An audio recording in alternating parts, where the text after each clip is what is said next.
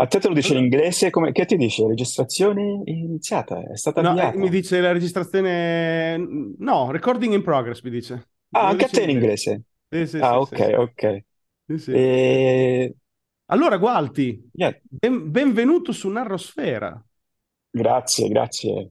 L'amico. Gualti, lo, l'amico Gualti lo conosciamo perché è un fedele ascoltatore di Proxy Luminale, un altro mio podcast, conosciamo da tempo, frequenta anche la- il gruppo di Proxy su Telegram e ci, ci scambiamo spesso delle, delle conversazioni sulle sue esperienze che adesso poi andremo a indagare. L'avevo invitato qui su Narrosfera perché ha sicuramente delle storie rac- interessanti da raccontare. Perché in questo momento, ad esempio, ti trovi a, Alla Apple, alla dopo... Apple direttamente. Sì, che ho sempre avuto difficoltà a pronunciare questa parola eh, in italo-inglese.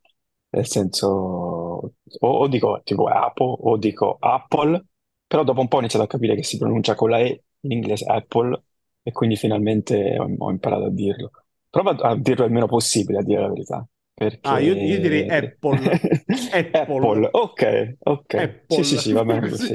All'Apple di Seattle, no- non all'Apple, all'Apple Esatto, siamo un Store eh, satellite, Paderno, eh, esatto. no- non a Paderno Dugnago in un Apple Store, Sì, direttamente no, là, a È. Sem- è sempre un ufficio satellite, no? Quindi non è la- il centro, non è Cupertino, eh, però visto tutti i programmatori che ci sono qui, eh, c'è stata proprio una- un'invasione di aziende tecnologiche che hanno cercato di prendere sviluppatori da Amazon, che, che invece ha il suo centro, headquarters qui, e quindi ho fatto, ho fatto questo salto. Però diciamo che, come ti stavo dicendo prima, Fabio, è stato proprio un, un percorso che è iniziato attraverso i videogiochi. Oh, Eh, attraverso i videogiochi, sì, perché in pratica i miei genitori innanzitutto non mi permettevano di avere videogiochi in casa. Non so, qual è, qual è stata la tua prima console, per esempio, che avevi, che avevi a casa? io ho avuto un- uno Spectrum quando ero proprio piccolo Ok, piccolo, poi dopo ho avuto il, il Philips, lo chiamavo, che magari è lo Spectrum, non lo so, però lo chiamavo il Philips, quindi ero proprio molto piccolo, e diciamo che dopo c'è stato il Nintendo, il primo Nintendo 8-bit, il primo, ok. vero Quindi molto più, diciamo, old school Sì. rispetto a me. Comunque sì, eh, il mio primo è stato considerato il Nintendo 64. La il Nintendo cos'era? 64, eh, era il 97, però io non l'ho non l'ho avuto fino al 98-99. Eh, tardo anni 90, noi Eh, tardi anni 90, 64, sì. esatto, esatto, che poi in Italia era uno dei pochi, non uno dei pochi, però diciamo che la PlayStation in, quel- in quell'epoca Sì, proliferava, era di gran lunga la console preferita. Eh, quella per esempio non mi era, non mi era permessa e quindi una volta che ho scoperto un po' Nintendo 64, ho scoperto Zelda, qualche altro gioco, eh, c'ho avuto questa passione che era quasi- stata quasi repressa negli anni, quindi c'è stata questa esplosione di entusiasmo verso i videogiochi. E ho iniziato a scrivere qualche recensione, eh, non per il Nintendo 64, ma quello che è venuto dopo, che è il GameCube, Ok. quindi circa 2000, 2000, no, 2001 penso, e mh, scrivevo per un sito che si chiamava Cube Europe, che recensiva i giochi in inglese o faceva anche notizie sui giochi che dovevano uscire per GameCube, eccetera, eccetera. Poi sono stato contattato da Nintendo Magazine in Italia, o non era proprio Nintendo Magazine, era una pseudo rivista affiliata alla Nintendo in Italia, che mi ha chiesto di scrivere qualche articolo per loro E quanti anni avevi, italiano. scusami? Ero alle superiori, quindi avevo 16-17 anni Eh, giovanissimo. eh, giovane. Però è stato il mio primo lavoro pagato eh, in Italia, perché se non mi ricordo male, fa- forse ancora ti pagano a carattere, a lettera, a parola, qualcosa del genere. Comunque un assegno, qualche assegno arrivava e, e i miei genitori, soprattutto mio padre, che era quello che non mi aveva permesso di giocare con i videogiochi, però guarda, qualcosa di buono ne è uscito fuori da, da questa cosa.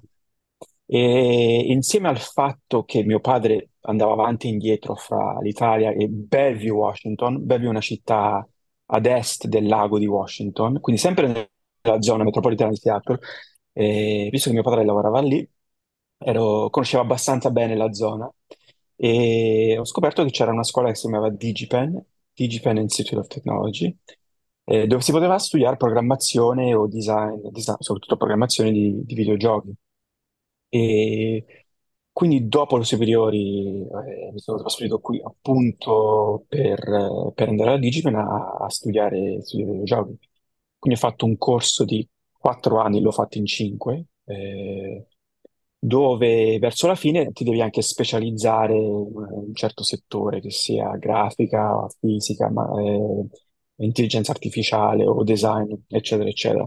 Però quindi niente, mi sono spostato proprio grazie a, a questo, voglio dire trampolino di lancio, però questa esperienza professionale che ho fatto in Italia scrivendo per, per Nintendo Magazine. Ma mh, quindi eri comunque giovanissimo quando sei andato in America la prima volta?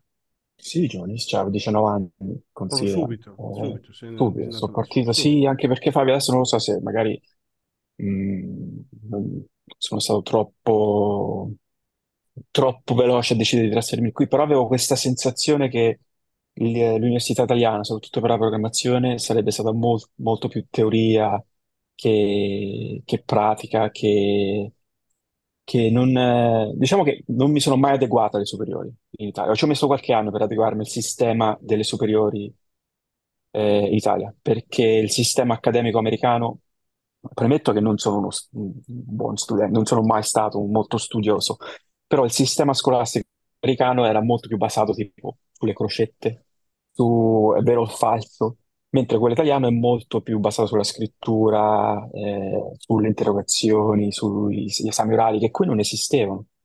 Quindi ho avuto qualche, qualche difficoltà a immedesimarmi nel, nel- nel- ho fatto lo scientifico, considera. Mm, Eh, come quindi i primi me. tre anni sono eh, anche lo scientifico, ok. Sì. Eh, scientific bro. E, e niente, It's, it's science, bro. la fratellanza, science, fratellanza of the scientifically said. E quindi niente, ci ho avuto tre anni molto difficili perché proprio non, mm, cioè, diciamo, non sapevo nemmeno dare del lei a- ai professori. Cioè non esisteva proprio questo concetto, no? Perché quando parlavo in italiano in America con i miei genitori e con le mie sorelle non, non, non lei, non sapevo nemmeno che esistesse questa, questa forma di rispetto. Per darti un'idea. Eh, poi dopo tre anni sono un po' abituato e niente, ho deciso di trasferirmi negli Stati Uniti perché appunto non, non avevo interesse nel proseguire l'università in Italia. Poi ho visto che comunque negli anni ho capito che come ne escono fuori i programmatori anche da lì, eh, anche, anche molto bravi in quello che fanno, quindi non lo so. Sono andato a scegliere anche questo corso molto difficile perché dici che è abbastanza intensiva. Programmare videogiochi è una delle cose più difficili da programmare eh, simulazioni artificiali. E quindi niente, come specializzazione eh, ho scelto un po' il design dei videogiochi. Diciamo che eh, come, come specializzazione è quella più distante dal, dal nucleo dell'università, che era proprio la programmazione, appunto. Il design è molto più basato sull'arte, eccetera, eccetera. Sono andato a finire, ho fatto una startup eh, con alcuni compagni universitari che avevano fatto un gioco che si chiamava Synesthete, Sinesteta, eh, molto psichedelico e diciamo eh, con molte esplosioni, cose colorate. Non è andato a Battezziamo buon la- fine. battezzi- battezziamo l'anno, che anno era? Questo era il 2009, quindi nel 2009 mi sono 2009. laureato. Sono trasferito nel 2004, nel 2009 mi sono laureato, sono andato a lavorare in questa startup si chiama Fishpit, che appunto ha cercato di ricreare un videogioco che aveva vinto eh, nelle varie competizioni di giochi indipendenti, quello che qui chiamano indie games, e avuto- aveva avuto un discreto successo, nonostante il fatto che qualsiasi videogioco prodotto all'interno della DigiPen non apparteneva agli studenti, apparteneva alla scuola. E poi questo se ve lo andate a cercare è stata anche abbastanza controversa come, come cosa. Comunque niente, ho lavorato in questa startup che ha cercato di eh, riprodurre il gioco Synestic per eh, Xbox Live o Xbox Live Arcade, che era una piattaforma che in quegli anni andava molto, dove tu scaricavi giochi indip- indipendenti dall'Xbox per circa una decina, 5-10 dollari. Quindi eravamo stati fon- eh, fondati dalla Microsoft, non fondati, cioè eh, supportati fi- Sì, finanzia- f- eh, finanziari, funded, finanziari, funded funded, funded, Sì. sì, funded dalla Microsoft, però eravamo abbast- cioè, cinque ragazzi con non troppa esperienza che avevano appena scoperto la marijuana, quindi eh, non, non è andato a buon fine, è andato avanti per, qua- per circa un anno, anche se il gioco diciamo che stava, stava facendo progressi, non abbastanza progressi per la Microsoft, che si è presa tutto l'IP, tutto quello che avevamo fatto finora e non, non l'ha mai, non, non gli ha mai fatto vedere la luce del sole. Ha chiuso tutto e è, è scomparso Ah, la musica, tutto. Peccato, peccato. Peccato, sì, però è stata sempre una, una buona esperienza. Poi da lì sono passato a un'altra azienda perché era già, diciamo, stabilita. Ho lavorato su per Call of Duty 4, 5, non mi ricordo. Beh, se era il Eh, 2010, cosa c'era? Era, Mod- 2010, era Modern Bla- Warfare. possibile Black Ops 2 per la Nintendo Ah, oh, Wii. possibile, Bla- possibile, sì, Black sì. Ops 2, Adesso non sono abbastanza competente, eh, per carità di Dio, però forse Modern Warfare Sì, dopo, non mi ricordo. Però, sì, sì, sì. Ok, in quell'epoca ancora Qui- giocavo qui- parecchio, comunque, fra il 2008 e il 2010 ancora giocavo parecchio. mm. Se- ah, stessa cosa mia, considera che ho perso completamente poi la passione per i videogiochi, anche grazie a questa esperienza lavorativa che ho fatto, questa che sto descrivendo ora, diciamo che è stata la mia ultima. Eh, con, eh, su con Call of Duty eri Ubisoft, hai detto, no? Cos'era? Call of Duty era, eh, Activision era la casa Activision, produttrice, Activision. sì, però considera che Activision aveva assunto varie aziende in, in tutto il mondo per sviluppare eh, diverse parti del gioco. Mm, il compito che avevamo noi era di rendere più visibili, in maniera più apprezzabile, i palazzi nei diversi livelli che erano più lontani. Quindi in pratica per... eh, come, come posso... Cioè non l'ho descritta molto bene questa cosa. In pratica tu non puoi rendere in tutti i suoi dettagli ogni singolo palazzo o Ah, ok. edificio che il giocatore sta visualizzando perché hai un, un numero limitato dalla memoria. Quindi il- se un palazzo, se una costruzione, se un oggetto sta lontano, tu in pratica fai una scatola semplice semplice, poi una volta che si avvicina al giocatore fai una via di mezzo, metti qualche dettaglio e poi quando il giocatore sta dentro una certa cerchia, allora eh, rendi tutto l'asset in pratica, eh, in tutta la sua gloria, tutte le sue textures e roba varia. Ok, è tipo una, un, dynamic rendering come ad esempio quando ti muovi in un, in un mondo aperto che carica volta per volta quello che c'è perché altrimenti dovrebbe caricare tutto e il computer non ce la farebbe. Cose, Esatto, esatto. sia- Cioè sì, è il un'ottimizzazione di, è un'ottimizzazione di processi, esatto, un'ottimizzazione. E il- credo che il termine che- tecnico sia level of detail o LOD in pratica. Quanti dettagli rendi Ok. meno dettagli, meno dettagli, e poi mano a mano che si avvicini al giocatore o la- la visu- quello che sta- quello che stai visu- visualizzando, allora rendi più dettagli. Ok, io eh, volevo fare il designer, avevo in mente questa cosa che potevo fare i livelli, che potevo raccontare storie, un po' come, come quello che fai tu con la scrittura. E avevo in mente quest'idea che, che avrei fatto più il lato artistico del videogioco. E poi ho mh, mi sono trovato a scrivere eh, codice per, eh, per rendere più facile il nostro lavoro di level of detail. In pratica, queste- questi, questi oggetti con basso dettaglio potevano essere programmati perché tu puoi semplicemente dire attraverso un- una linea di codice disegnami una scatola intorno a, intorno a questa zona, intorno a questa area. E lì ho capito che il mio vantaggio sugli altri designer con cui stavo lavorando era appunto il fatto che sapevo programmare e che poi non avevo questo gran talento, diciamo, dire la verità, o non stavo sviluppando questo gran talento nel raccontare storie Mm. attraverso, attraverso giochi. Allora ho capito in quel momento che forse la programmazione era, era più per me. Quindi a quel punto ho lasciato perdere i videogiochi, ho trovato un contratto eh, a tempo determinato alla Microsoft e ho iniziato a scrivere codice per varie applicazioni, diciamo, eh, software generale, non niente di speciale, niente di, di troppo flashy, però sempre, che, che mi ha sempre dato soddisfazioni. Per la Ma quindi Microsoft sono scusami, passato, sì, Ti chiedo, eh, per curiosità, prima di andare a dopo Microsoft, volevo chiederti una cosa riguardo invece al prima, perché quando parli poi alla fine di, di- della differenza tra il design e la programmazione, perché tramite Sì, programmazione puoi creare effettivamente delle primitive o delle forme, cose del genere, ma tu facevi anche esatto. mode- modellazione, quindi facevi modellazione? Sì, esatto, stavo facendo modellizzazione e considera che eh, le altre persone che- con cui stavo lavorando venivo- venivano da un background di tre- eh, 3D art, eh, 3D design e queste cose qui, che io avevo, diciamo, avevo fatto qualcosa all'università, però soprattutto io mi, mi concentravo sul lato tecnico, perché poi considera alla Digipen eh, c'erano due corsi diversi, uno era più sul design e uno era più sulla programmazione, però quello col design non, non aveva tante certezze lavorative, perché eh, poi considera adesso, adesso penso che le certezze lavorative per il design, se- come quelle della programmazio- della programmazione, tra l'altro, siano tutte a rischio, no? Mm.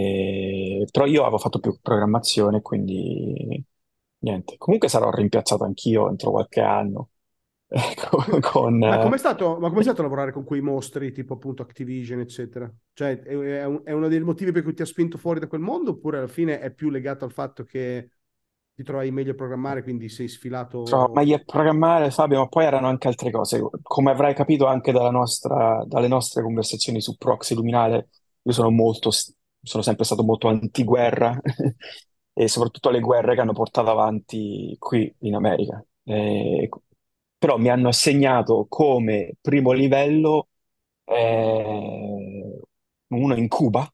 Io ho lavorato sul primo livello, credo, credo proprio che sia Call of Duty Black Ops, dove adesso mi sta un po' tornando tutto indietro dove alla fine del livello spari in testa a Fidel Castro. Cioè, questa era la fine del, del- Ah, del livello. Una cosa molto, molto violenta. Comunque sì, io lavoravo su questi, questi edifici eh, da, da porre nel lavoro dito, come dicevo prima, eh, in Havana, Havana, Cuba. E quindi anche il contesto dei videogiochi, io non ero un giocatore di Call of Duty, diciamo ho perso un po'... Qui esiste l'espressione che non vuoi, eh, che non vuoi vedere come si fanno le salsicce, sausage making, l'orrore nel fare le salsicce, no? Qui c'è il concetto che you don't don't wanna know what's behind the sausage making. In Italia credo che l'analogo sarebbe alzare la, non lo so, alzare la coperta, non so se esiste qualche analogo quest- per questa espressione. Ma Comunque, è un po', de- è un po' da dire di non andare a guardare in cucina cosa fanno, storia così, Esatto, mangi, esatto, esatto, esatto. Ho visto in cucina, diciamo dal punto di vista professionale, e non mi è piaciuto. Considerare anche poi che le ore sono molto più lunghe nel campo videoludico dei videogiochi rispetto al software, appunto perché è un lavoro di passione, un lavoro eh, di lunghe ore e di paga minore, perché la gente lo fa per amore, è quello che ha sempre voluto fare Diciamo che mi sentivo anche, c'era anche un po' un senso, non voglio dire un senso di colpa, magari c'è- ci sarà pure stato, ma adesso l'ho l'ho oltrepassato, l'ho digerito, ma c'era anche un senso di colpa nel- come, ah, non, non merito di essere qui perché c'è gente che l'ha voluto fare tutta la vita, capito? Fare videogiochi. Mm, ok, un po' Quindi sì, c'era, la sì, quindi sindrome c'era anche, dell'impostore, un po' la sindrome esatto, c'era dell'impostore. un po' la sindrome dell'impostore. E poi eh, cioè, questa gente fa- giocava con videogiochi tutta la loro vita, eh, quindi era, proprio- venivano da quel background? C'era anche una mancanza di conoscenze. e Comunque sono grato per quello che, che mi ha dato, perché alla fine mi ha insegnato a programmare. Ok, e quindi dopo diciamo che eh, accantonato questo, questo primo eh, a- a- amore e odio per, eh, per i videogiochi che ti aveva portato fino lì, fino in America e fino a programmare per delle grandi compagnie, hai saltato la barricata e sei passato alla pura programmazione, quindi. Esatto, programmazione, alla Microsoft sì, sempre ho, ho un po' imparato il ritmo fra le tre in cui ho lavorato, la Microsoft, eh, fra Microsoft, Amazon ed Apple, Microsoft era di gran lunga la più lenta, la più Mm. burocratica, gerarchica, eh, fra, fra- fra le tre. Eh, c'era gente che entrava alle 11 e usciva alle 2, e gente che non si presentava proprio, sempre un motivo per festeggiare, c'era qualche sempre anniversario, Ah, sembra un'azienda diciamo che italiana. sì, sì, sì, diciamo la Microsoft era di gran lunga la più italiana, eh, però considera che questo era nel 2011, e non credo sia più così da quando è entrato Satya Nadella, l'attuale CEO. è- è quello di Steve Ballmer, quella lì, quell'epoca lì, no? Sì, esatto, io ho vissuto un po' la fine della- dell'era di, di Steve Ballmer e che diciamo che adesso non, non credo sia più così, o almeno hanno tagliato molti settori, molte, molte posizioni. Anche, eh, anch'io sarei stato a rischio se fossi rimasto lì perché stavo facendo più SDET che più eh, scrivendo programmi interni, non, non programmi da- per clienti esterni, diciamo, non impacchettati in Windows o quello, o quello che era. E quindi molte di quelle persone sono state, sono state tagliate. Però dalla Microsoft sono, sono passato all'Amazon, ad Amazon, dove ho quando ci lavorato siamo per nove anni. conosciuti, quando, quando ci siamo conosciuti, proprio lavoravi per Amazon all'epoca, quando abbiamo parlato in proxy. Esatto, esatto. E ad Amazon ho fatto sette anni di personalizzazione, dove in pratica ah, il cliente ha comprato questo, quindi eh, noi ti suggeriamo questi altri prodotti o aggiungi anche questo prodotto al tuo carrello. E lì, sono, lì ho scoperto veramente cosa vuol dire avere un software su cui lavorano, su cui lavorano 100-150 persone.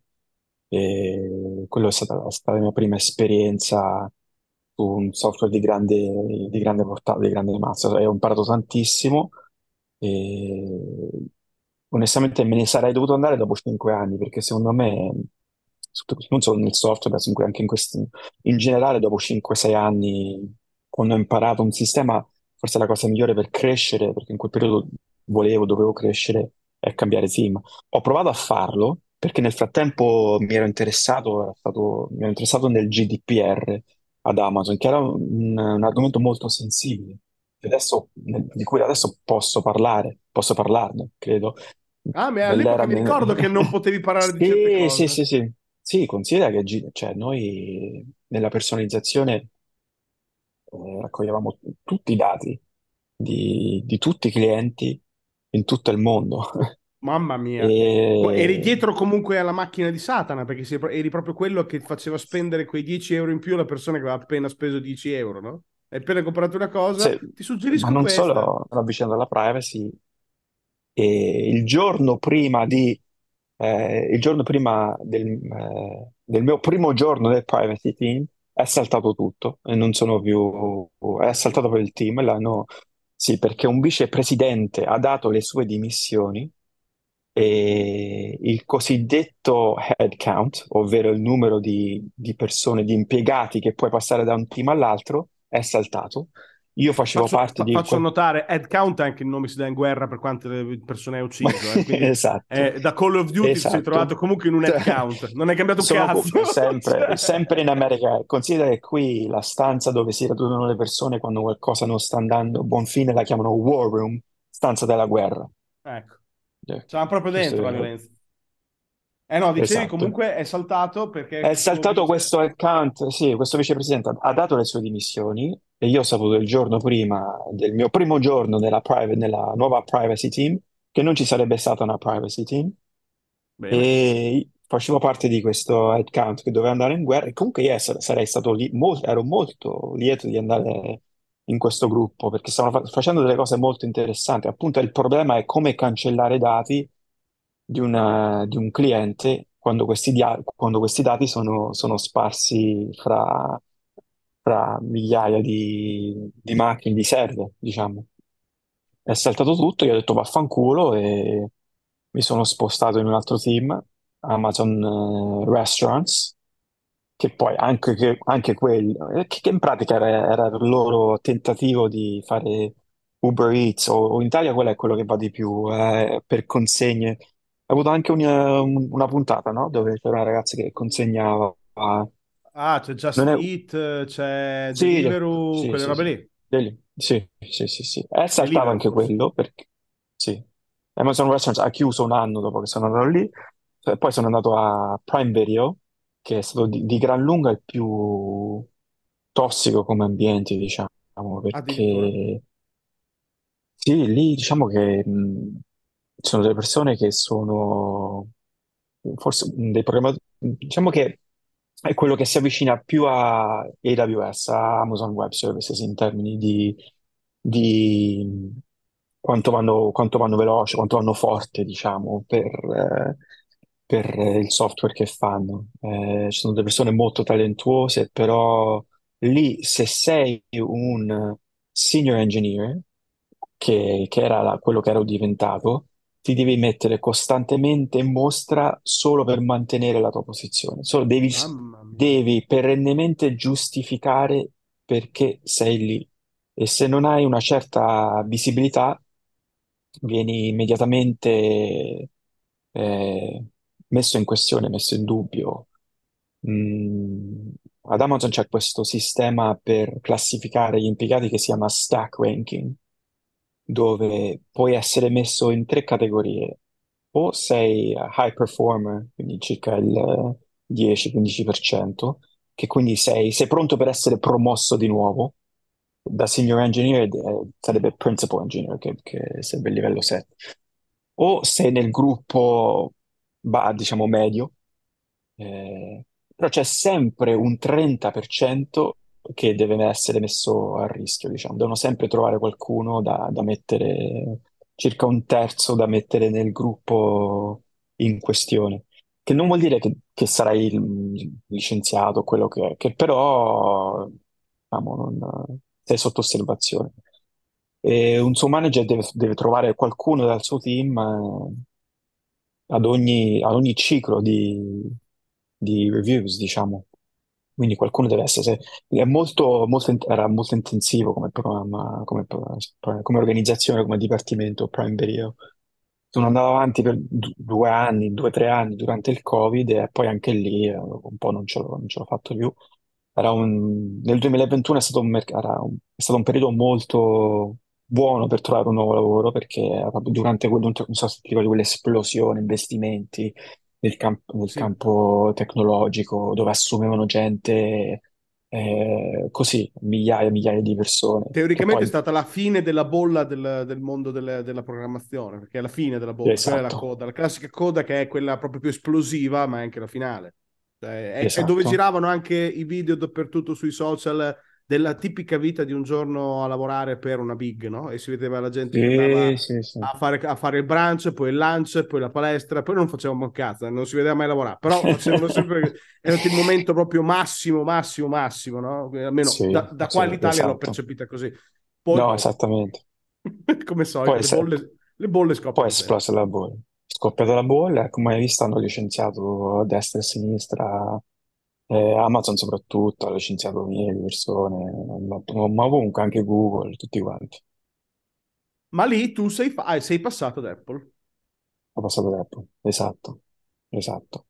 E, mh, diciamo che sì, mi sto trovando bene, è, è- è mo- è simile ad Amazon, ma è diversa nel fatto che c'è molta più, eh, molta più privacy, molta più attenzione a quello che si può dare fra un team e l'altro, diciamo, è un po' più ben organizzata sotto questo punto di vista. Poi, come hai visto, come hai visto, è stata una delle poche a non, a non avere, eh, a licenziare, a- No, io quanto ho visto Apple non ha licenziato nessuno, se non ricordo male. Sì, secondo me, e come avrai capito anche tu, fra, fra qualche anno ci sarà un altro, una- un altro, un altro scoppio della bolla perché come, come hai visto c'è c'è- c'è GPT o, Sì. o OpenAI che, che può scrivere codice che, che gli ci mettere due settimane per, per fare per bene, con- per pulire, aggiornare e, e Sai che cosa? P- più che altro perché da fuori, no? Uno- ne ho parlato spesso anche con Ghigno in proxy, no? Ehm, ma anche con altri.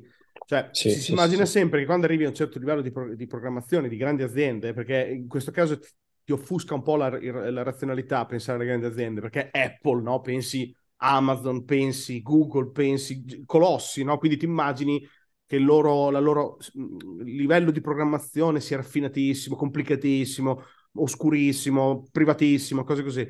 E quindi pensi sempre, chat GPT non, o le intelligenze artificiali assegnate alla programmazione non potranno poi così tanto impattare. Invece, da quello che mi stai raccontando te, c'è No, tipo una caterva di lavoro di manovalanza, ma proprio manovalanza speech, manovalanza interna, piccoli programmi interni, sì, sì, sì, un'enormità di lavoro che da quello che mi stai descrivendo, oltretutto è fatto in maniera, diciamo, mediana, non dico mediocre, mediana, come minimo Mediano, mediana, assolutamente. Mediana, sì, sen- senza che sia così incredibile, ecco, come dire, quindi in realtà quella roba lì è automatizzabile in 5 secondi, cioè, letteralmente 5 secondi. Esatto, Visto esatto, così, visto così. Cioè, adesso è già attivata, è già, è già ehm, sostituibile in qualche modo. esatto, Apple secondo me si salva perché mh, a differenza di altre società è, è un- è un'azienda di produzione, fondamentalmente produce cose, no? Non- oggetti, produce oggetti, tecnologia vera e propria, non, non solo servizi. Ha tanti servizi, ovviamente, i soldi li fa con Apple Store, ovviamente, per carità di Dio. Però la- l'essere di servizi la rende industriale. È, è- nel settore industriale Apple come tipo di approccio, secondo me. esatto. Secondo me, eh, poi magari sempre da fuori. È Amazon che è nel commercio è peggio. Sì. No, Amazon però è vero, molto no? più impattata da una recessione, ad esempio, molto di più. Sì, diciamo che anche, eh, sì, viene salvato un po' da Amazon Web Services, secondo me. Eh, il Sì, fatto che molto, sì, che è enorme e che diventerà sempre più enorme, che forse sta vincendo un po' la, la battaglia per, per ospitare internet sui suoi server, diciamo. Però sì, hai perfettamente ragione, non esiste questa raffinatezza a grandi livelli, alla fine sono tanti piccoli pezzi di software che sono scritti alla mediana, come hai detto tu, un po' come citare Boris, no? Viva la merda. C'è tanta viva la merda nel, nel software, è, è ovunque, anche in queste grandi aziende. Secondo me la, la qualità di software che si scrive eh, in queste grandi aziende allo stesso livello di quella che si scrive in Italia nelle piccole e medie aziende che scrivono cose per, eh, per aziende tele- per de- della telefonia o quello che è. Non, non- non c'è questo grande cambiamento eh, fra, fra- fra queste aziende. Per carità, se tu vai a vedere il codice per un servizio in AWS come EC2, per carità, quelli sono ingegneri che, che sono dei miti, delle leggende, che hanno scritto del codice che, che ancora non viene toccato, no? Che sistemi di architettura che sono stati rifatti in maniera, eh, per- non dico perfetta, ma all'avanguardia. Quello esiste perché ci sono tantissimi ingegneri super talentuosi che, che hanno messo su sistemi impressionanti. Però per il tipo di codice che, di verità, scrivo anch'io, eh, non, non c'è niente di, che non- che di speciale che non, che non può fare adesso, per esempio, ChatGPT. Cioè, se tu glielo vai a chiedere, ti scrive codice che, che magari ha bisogno di qualche piccola- piccolo cambiamento che, che può fare anche sempre ChatGPT, che poi ti, rim- ti rimpiazza. Per adesso ci salviamo perché ancora non, è- non- non, eh, non riesce a architettare progetti, ChatGPT magari, però so- l'AI in generale, non solo quello. Però è solo una questione di tempo. Ah, è solo una questione di tempo prima che eh, questi sistemi iniziano a disegnare altri sistemi, iniziano a fare quello che noi chiamiamo software design, cioè come si comunicano fra, fra fra- fra loro i diversi pezzi di, di software. Ah, Una volta che, ok. poss- una volta che possono fare anche questo, cioè, allora cosa, cosa mi rimane? Cosa Anche, rimane? per- anche perché mi immagino, immagino eh, anche questo da profano, che l- l'ovvietà sarà che ogni big si farà il suo. Si fa, si prende la sua, il, eh, fondamentalmente, neanche le API Immagino. collegati, semplicemente avranno le loro AI trainate con eh, i loro codici, fine. Cioè, prendono da quello che hanno già, database di, di codice che hanno, trainano la loro AI privatissima, boxata, tutta loro, e quattro stronzi che spingono pulsante. Cioè, alla fine, così. Cioè, Probabile che sia, probabile che sia così. Eh, ma se sono, eh, esatto, saranno quattro stronzi e adesso fra cinque anni scopriremo chi saranno quegli, scor- quegli stronzi e come faranno a, a mantenere il loro, il loro lavoro. Perché alla fine, se tu non hai programmatori o se ne hai due o tre invece di averne 30, eh, hai anche solo un manager e quindi quegli altri se ne vanno, se ne vanno a fanculo in pratica. Cioè a quel punto non, non servirà un team di 50 programmatori, eh, di cui 15 scrivono i test, eh, e 5 fanno gli architetti. Cioè a quel punto è defunta come, come- come- come campo, diciamo. E quindi sarà che è interessante un campo, è un campo che è stato estremamente inflazionato di, di- Sì, sia, di, sia di, di, di valore di stipendi, sia di sì, esatto. personale. Cioè, io ho- negli, negli anni 2020-2021 già un po' lo nasavo per il semplice fatto che sentivo delle cose che non avevano senso, cioè eh, persone che cambiavano lavoro ogni sei mesi perché c'era una richiesta folle, sempre Esatto, a prendere di esatto. più, sempre a prendere di più.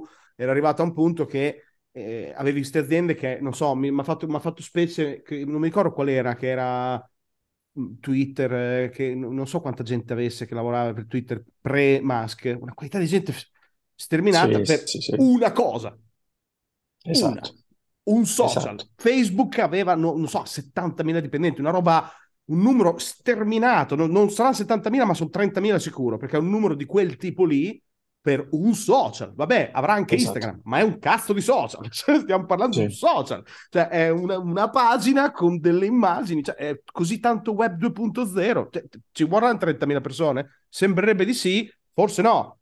Quindi probabilmente le aziende saranno anche gonfiate grazie agli introiti. Tanto lì probabilmente avranno, ogni manager immagino avrà il portafoglio per assumere altre persone, quindi faranno la gara fra di loro. Perché esatto. se ho nasato come funziona, cioè modalità grande azienda, ogni manager con portafoglio vuole avere il team più grosso. E quindi continua esatto, a tutta una competizione, sì. Esatto, quindi la competizione ha portato che la board of directors si è trovata che lievitavano i dipendenti, ma lievitava anche il fatturato. Quindi va bene, chi se ne frega. Va bene, e, finché aumentava il fatturato, esatto. Mm, e poi lievitando i dipendenti, lievita il leverage che hai sul territorio. Quindi non so, dove tu hai la sede, hai ancora più privilegi fiscali, hai ancora più vantaggi con, con il governatore locale, cose del genere. Posso immaginare. Cioè, tutto, mi faccio una catena di, di osservazioni. Solo che dopo prima o poi... E dopo, prima o poi, tanti. esatto. Sono tanti, sono troppi, come hai visto, no? Hanno licenziato un sacco di persone che, che non servivano più. A quel punto, niente, vado a fare salumi, vado a fare il lavapiatti, inizio da lì. Eh, Apple, beh, stai, percependo, stai percependo rischio in questo momento oppure no? Io guardo, mh, mm, sto guardando più al futuro, fra diciamo fra cinque anni fa. Eh, Ah, poi ci ecco. riparleremo e vedremo dove, dove saremo. Io, cioè, so- sì, penso che ancora qualche anno ne abbiamo come programmatori, eh, anche per magari il rispetto che le aziende hanno verso questo campo, mentre le aziende un po' sviluppano magari un, si fanno un'idea di cosa vorrebbe dire avere un'azienda senza programmatori o con un numero limitato di programmatori. Secondo me ci sarà qualche anno di prova per, eh, per questa cosa. E, però fra 5, fra 5 e 10 anni penso che sì, sarà completamente diversa l'atmosfera, cioè il campo eh, della programmazione. E, sì, si E la, e la percezione che hai con gli altri com'è? Cioè con gli altri colleghi, con il- cioè tanto tu vivi quell'ambiente, respiri quell'ambiente, quindi saprai, sentirai il sentiment, no, di tutti. Sì, sono persone che sono molto preoccupate. Io non direi che sono mo- molto preoccupato, però capisco che stiamo andando verso la fine di quello che hai descritto tu, di questa posizione ultra pagata, ultra ricercata. E poi secondo me ci sono persone che semplicemente non vogliono accettare il fatto e che quindi lo, lo ignorano, Mm. diciamo, che vivono un po' in questa, in questo, con gli occhi chiusi, diciamo, non, non- non vogliono accettare quello, quello che succederà, però secondo me è inevitabile, E poi c'è quelli che inevitabile. invece si stanno buttando a pesci a fare la prima startup che capita, ci mettono il nome e sperano di fare il botto. Tanto- Che immagino conosco anch'io, sì, sì, Ah, sì, sì, sì, ne sì, conoscerei un treno, cioè immagino che siano tutti lì, sì, soprattutto quelli magari di una generazione leggermente più giovane di te, tanto in America sono già a battagliere 25, quindi i 23-25 anni sono già tutti lì che si stanno probabilmente lanciando in quella direzione là, fanno la startup, eh, si spacciano come AI specialist, eh, prompter, esatto. così. Quella Immagino. delle impromptu, sì, quella delle AI prompter mi fa è divertente. Cioè, in pratica, quelli che danno l'input, no? Sì. Al, quelli che hanno, sì. Secondo te c'è una, c'è una carriera da farsi No, come... Esatto. solo, se- solo- solo per i consulenti. Non è da Per i consulenti. è, è una roba da consulenti. sì, che è quello sì, che sì, va sì. a dire all'azienda ti servirà un prompter. Sì, Così licenzi gli sì, altri. È un lavoro da sì. consulente. Quello, quello tecnicamente non da dipendente. Non mi immagino schiere di prompter che fanno il prompt, perché anche quello, come dicevi prima te, eh, finché diciamo che Anche è, quello sì, però, eh, è vincolato all'input umano, ma dopo quando crei la catena, no? Ti esatto. basta veramente solo l'input iniziale, la catena si autoalimenta, l'input iniziale lo farà un ingegnere che non è un prompter, è un- uno strategista, così, che è in contatto diretto e fa partire la, la roba.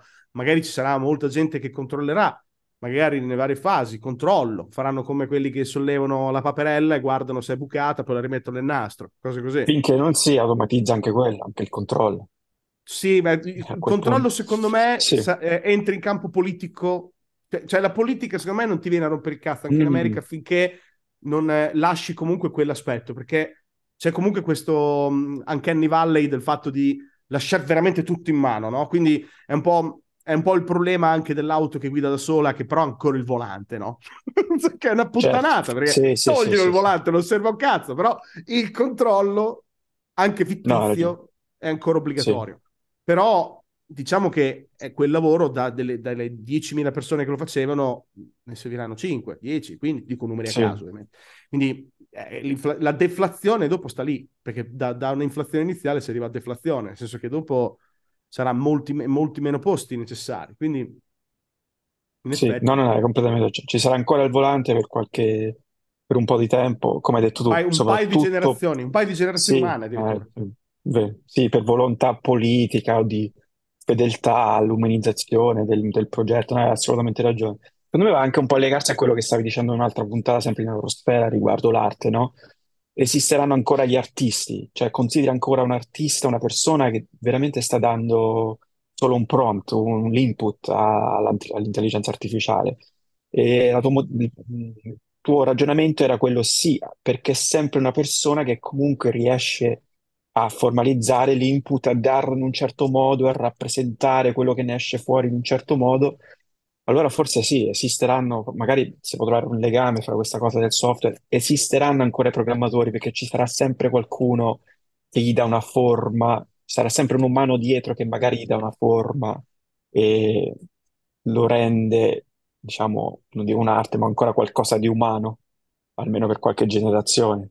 Mi salverà Poi... la ritrosia dei manager quelli tanto odiati, esatto. sono loro che dopo rischieranno fondamentalmente di diventare anche inutili loro stessi, non come management, ma come quantità e come importanza e rilevanza nell'azienda. Sì. Quindi il, man- il, management si opporrà più che può alla completa esatto. deumanizzazione. Cioè, è, è, è, un po' quello che succede, è un, è un discorso strano da fare, però se parliamo di arte, tutti adesso sono già contro. In passati sei mesi sono tutti già contro Midjourney o quant'altro perché rubano il lavoro gli artisti, tutte quelle lì. Hanno fatto Secret Invasion, la Disney, mi sembra, con la Marvel, ha fatto quella, quella serie TV dove la sigla iniziale era fatta con Midjourney, massacrata nei pareri negativissimi, cose così. Quando nel back-end non ne frega un cazzo a nessuno, cioè nessuno si interesserà poi così tanto come hanno sviluppato certo. dei programmi. Quello proprio completamente non verrà cagato di striscio finché non toglieranno quello che solleva la paperella. Fino a lì sì. non, non frega un cazzo sì. a nessuno. No, no, È un po' come dire che la, la, già adesso possiamo fare boh, proteine a tutto spiano con lei, volendo. Possiamo fare proteine, possiamo fare analisi, possiamo fare epigenetica a tutto spiano con lei, volendo. Sono anni che lo fanno, fra parentesi tanti anni che lo fanno. Volendo si potrebbe fare anche i trial con le varie simulazioni all'infinito, no? facendo delle iterazioni certo. all'infinito per vedere cosa fanno, ma lasceranno comunque qualche stronzo che fa il manager che dovrà che metterci la, firma sul foglio che certo. solleva la paperella, perché finché non solleva sì. la paperella qualcuno, finché non va al, al governo qualcuno che è di due generazioni nel futuro, quella cosa lì rimarrà, perché tutta quella gente fondamentalmente è la base votante, quindi quello esatto. lì rimarrà. Soprattutto in Italia, ma in Italia qualche generazione in più ci, in Italia ci metteranno cent'anni, ci metteranno cent'anni. Comunque eh, abbiamo un sistema resiliente lei perché è, po- è poco automatizzabile per tante cose. Esatto. Non abbiamo Alla fine forse tessuto... è stata la scelta giusta. Forse era questa la massima espressione dell'AI, del non adottarlo. Esatto. Mantenere un sistema burocratico medievale. Beh, esatto. Siamo più ben attrezzati dal cioè, punto di vista societale se ci pensi che comunque le, la, la, forza prima, prevalente industriale italiana è la piccola e media impresa, soprattutto metalmeccanica, di trasformazione, quella esatto. fai fatica ad automatizzarla a quel livello. Quell'automatizzazione che è stata già fatta è stata fatta nel precedente giro di rivoluzione, cioè torni numerici, eccetera, eccetera. Quando devi fare un pezzo meccanico su misura per una catena di montaggio, lei sì, ti aiuteranno nel disegno, ma lo stronzo che prende la barra di ferro la mette, nella, la mette da qualche parte a fare la pressa... Certo, alla fine il, forse il successo dell'Italia sarà il, il non progresso. Paradossalmente, il, sì. sì, paradossalmente per certi versi sì. Non, le auto automatiche, ci, quanto ci metteranno a imparare a girare a Lecce? Un po'. Sì. è difficile che do, domattina impari a girare a Lecce. Cioè... Ci metteranno, sì, sì, sì, sì. sì. cioè, no, è, è hai ragione. E in questo qui sì. un pochino la, la, press- la, pressione che ho, però quello che mi, mi, mi, colpisce è il fatto che comunque da voi si sente tanto, perché da noi non arriva, perché da noi a livello di... Ci sono tanti programmatori, Ghigno stesso lo fa, certo. è ovvio che... Però il nostro tessuto industriale, anche informatico, comunque è fatto di aziende medio-piccole, mo- medio-piccole, che fanno magari dei software per qualcos'altro, per qualcos'altro, per qualcos'altro, tutti su commessa, quindi fai fatica, non abbiamo colossi, no? non abbiamo neanche un'azienda colosso eh, a livello di vero e proprio eh, internet, perché Forse, IT magari c'è, sì. IT c'è, però internet no, il mondo di internet c'è pochissimo, anche in Europa c'è poco niente, mi viene in mente solo Spotify a colpo d'occhio, cioè letteralmente mi viene in mente solo Spotify. Sì, giusto in Irlanda hanno messo su dei campi per eh, tutte le grandi aziende tecnologiche americane, assumono lì, se devono assumere in Europa, assumono in Irlanda. C'è tipo Ok, una no, colonia. no, parlavo Sì, di sì, brand, sì. brand europei, brand No, europei brand, ah, brand, ah, proprio brand europei, no, esiste Spotify, sì. eh, mm, sì, qualcun'altra c'è, però ah, che, co- che conosci proprio il nome, sì, c'è c'è giusto quello. Qualcos'altro adesso non mi viene in mente. Penso soprattutto, sì, eh, filiali americane, è Esatto, e vero, quelli, soprattutto, e quelli lì sono tutti invece comandati da casa madre, che quindi vige la regola che stai dicendo esatto, te. Quindi il problema rimane più esatto. americano che altro. Sì, sì, sì, mi colpisce che sia così sentito. Quindi eh, tu che, che non sei un ragazzino e là la competizione è mortale, certo, poi considera che qui, come dicevi prima, no, ci metteranno meno tempo a, a vincere la battaglia contro, contro i manager, no? Perché penso ci sono, non è che c'è una, un'unione, un eh, union o quello che è un sindacato, non esiste qui, capito? Non esistono i sindacati qui come, come esistono in America, non c'è nemmeno per, per programmatori, considera, non, non esistono sindacati o qualcosa che ti salvaguardia dal- dalle, dalle minacce al, al tuo lavoro.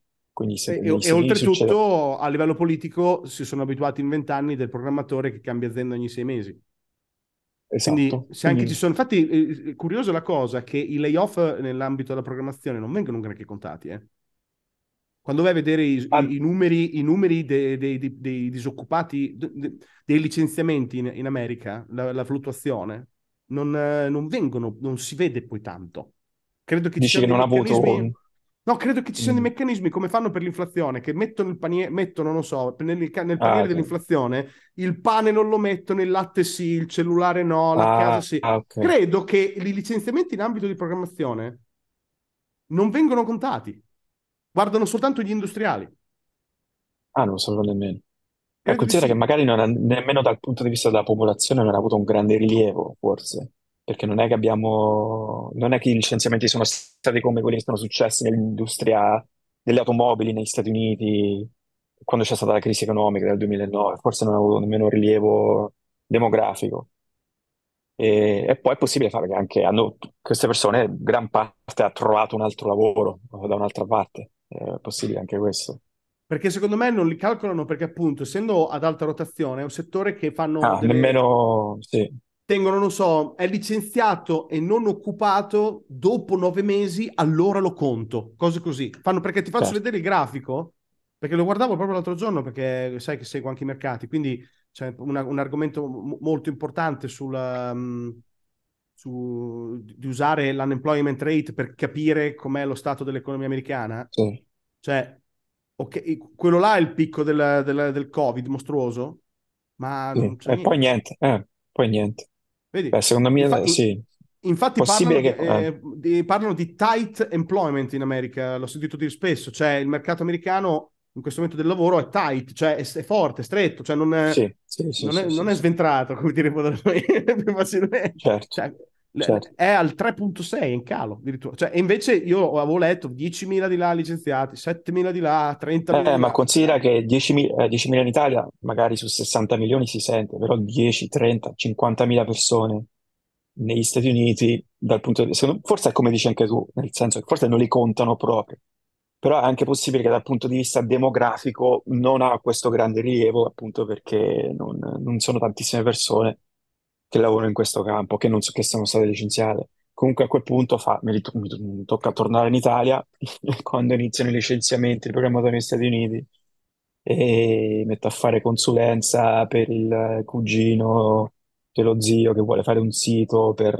per l'agriturismo. Ecco, metto a fare un Ma in Italia po'... con tutto il tuo background trovi posto in ogni buco possibile e immaginabile, poi dipende da te se vuoi tornare in Italia, dopo il discorso è, è- più, più di vita, no? Se, se alla fine la vita Questo è il va bene classico, no. questo è il classico discorso che fa l'italiano all'estero dopo 10, 15, 20 anni, no? Ti poni la domanda, no, ci sono tutte le tappe dell'italiano all'estero e questa è solo una delle tappe che ogni 3, 5, 10 anni ti, to- ti chiedi se, se è ora di tornare. Poi c'è gente che proprio non ha, non ha interesse a tornare. Secondo me è molto più comune tornare da quello che ho visto quando lavori nel campo tecnologico, magari appunto come dici tu, perché forse è più, è più facile trovare altro lavoro. Però mh, mi è capitato di vedere altri, altri italiani che tornano in, in Italia per, per cercare lavoro lì dopo qualche anno a lavorare con- nel software qui. Ce, ce ne sono comunque, Eh, c'è c'è chi lo fa, Eh, c'è sempre chi ti dice cosa stai facendo, no? Come, mh, c'è sempre chi ti dice che è una pessima idea. La maggior parte delle persone ti dice questo in Italia, che, che cazzo fai a tornare in Italia? Tutti quanti ti chiedono, ti dicono così, però insomma, tipiche- tipici, tipici discorsi da italiano all'estero. Beh, perché noi dall'Italia abbiamo la percezione fondamentalmente che in America magari si va estremamente meglio e, e in generale più una sorta di pessimismo su di noi, del tipo qua si vive di cazzo. No, abbiamo sempre questo Gli approccio italiani sono di gran lunga co- più pessimisti su, su se stessi. Lo si vede anche da Reddit, no? Anche tu eh, stai su Reddit, si, si percepisce molto questa, questa cosa, eh, che sono più critici. Siamo estremamente critici sull'Italia, critici sul mercato del lavoro, critici sugli stipendi, critici un po' tutto. E non dico che sia sbagliato meno. E tendiamo quindi a idolatrare un po' il fuori. L'America ancora, per me, per motivi imprescrutabili, perché ho visto la trasformazione americana, sinceramente non so come si faccia ancora a avere questa sorta di visione americana del paradiso, no? In America è tutto possibile, in America puoi fare i soldi, in America libertà, in America spacchi i culi. Ce l'hanno ancora in tanti, ce l'hanno ancora in tanti. Quindi ti viene subito da dire, beh, scusami, stai già là, hai già una carriera là, sì, troverai lavoro, farei qualcos'altro, no? Che è l'approccio italiano, no? Che è del tipo, ma sì, farei qualcos'altro, solo che è Certo, diverso passare da senior, eh, se- programmatore senior eh, per, per Apple a un altro lavoro in America, cioè, è diverso. sì, Cioè, gli stipendi, noi non siamo abituati alle differenze, io non voglio sapere quanto prendi, ma gli stipendi in America hanno una varianza particolarmente elevata. Particolarmente elevata. In sì, sì, Italia sì, uno eh, prende dai, dai 1.600 ai 1.800, cioè tipo, non so, certo. tutta la popolazione italiana. Sì, c'è una banda larghissima di persone che prende tra i 1.600 e i 1.800, è vero. Quindi po- posso andare a Sì. lavorare per eh, Tecnomat, posso andare a aprire una pizzeria, posso andare a fare il, il facchino, è uguale, tanto prendo sempre uguale. È Quindi, vero. in No, America non è così. sì, In America non è così. In vero. America non è sì, così. sì. E poi non so come sia la pressione sociale di, avere, di percepirla come un downgrade da parte degli altri. Non so se ci sia questa cosa. Passare da un, da un lavoro all'altro, cioè un lavoro... cambiare Eh, proprio di genere, abbandonare la programmazione perché magari è corto, cioè il mercato è, è difficile e vai a fare altro, esatto. Sì, fare il sì, salto sì. della staccionata. Non so se sia socialmente eh, visto bene o male. In America Sì, sì, ci sono anche pressioni sociali. Diciamo che qui la società è molto, magari ci sono più, meno occhi addosso qui rispetto alla società italiana, dove Mm, molte delle persone, come hai descritto tu, che, che guadagnano 1.600, 1.800, lavorano in, in piccole realtà dove c'è molta più attenzione rispetto ai movimenti sociali che fai, se passi da un lavoro all'altro, se non è un lavoro, quello che è. E comunque sì, hai ragione, è tutto un altro mondo, gli stipendi sono diversi. E- Però certo, è, mm, è difficile, no? È sempre difficile stare lontano dalla famiglia, dai mm, parenti. Eh, quella è la cosa che, che pesa di più, no? È quella la domanda che uno si deve porre. Eh, vale la pena stare qui e guadagnare di più, però non vivere con, con la propria famiglia, con la propria realtà che si era sviluppati da, da- cioè per me da adolescenti o da bambino. Però ecco, questa è la domanda, no? Ne vale la pena restare qui, guadagnare di più, però non essere vicino ai, ai propri genitori, la famiglia, queste cose qui. Per carità, io mi sono messo famiglia qui, la mia, la mia famiglia qui, con la moglie e il figlio, però mi sento sempre molto lontano da, da quello che, da quello che ho. Ma tua moglie è americana, no? Mia moglie è americana, mia moglie è americana, sì, sì, sì, sì. È entrata adesso, è entrata adesso in stanza, proprio perfetto.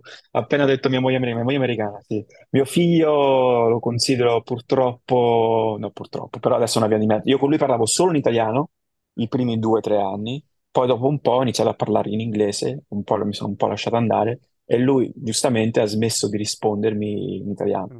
non lo fa più, quindi adesso lo capisce quando vai in Italia, è sempre, quando siamo stati in Italia, anche l'anno scorso, per tre mesi, dopo due mesi si è messo anche lui subito a, a riparlare in italiano, che è stata una cosa molto interessante da, da vedere. No.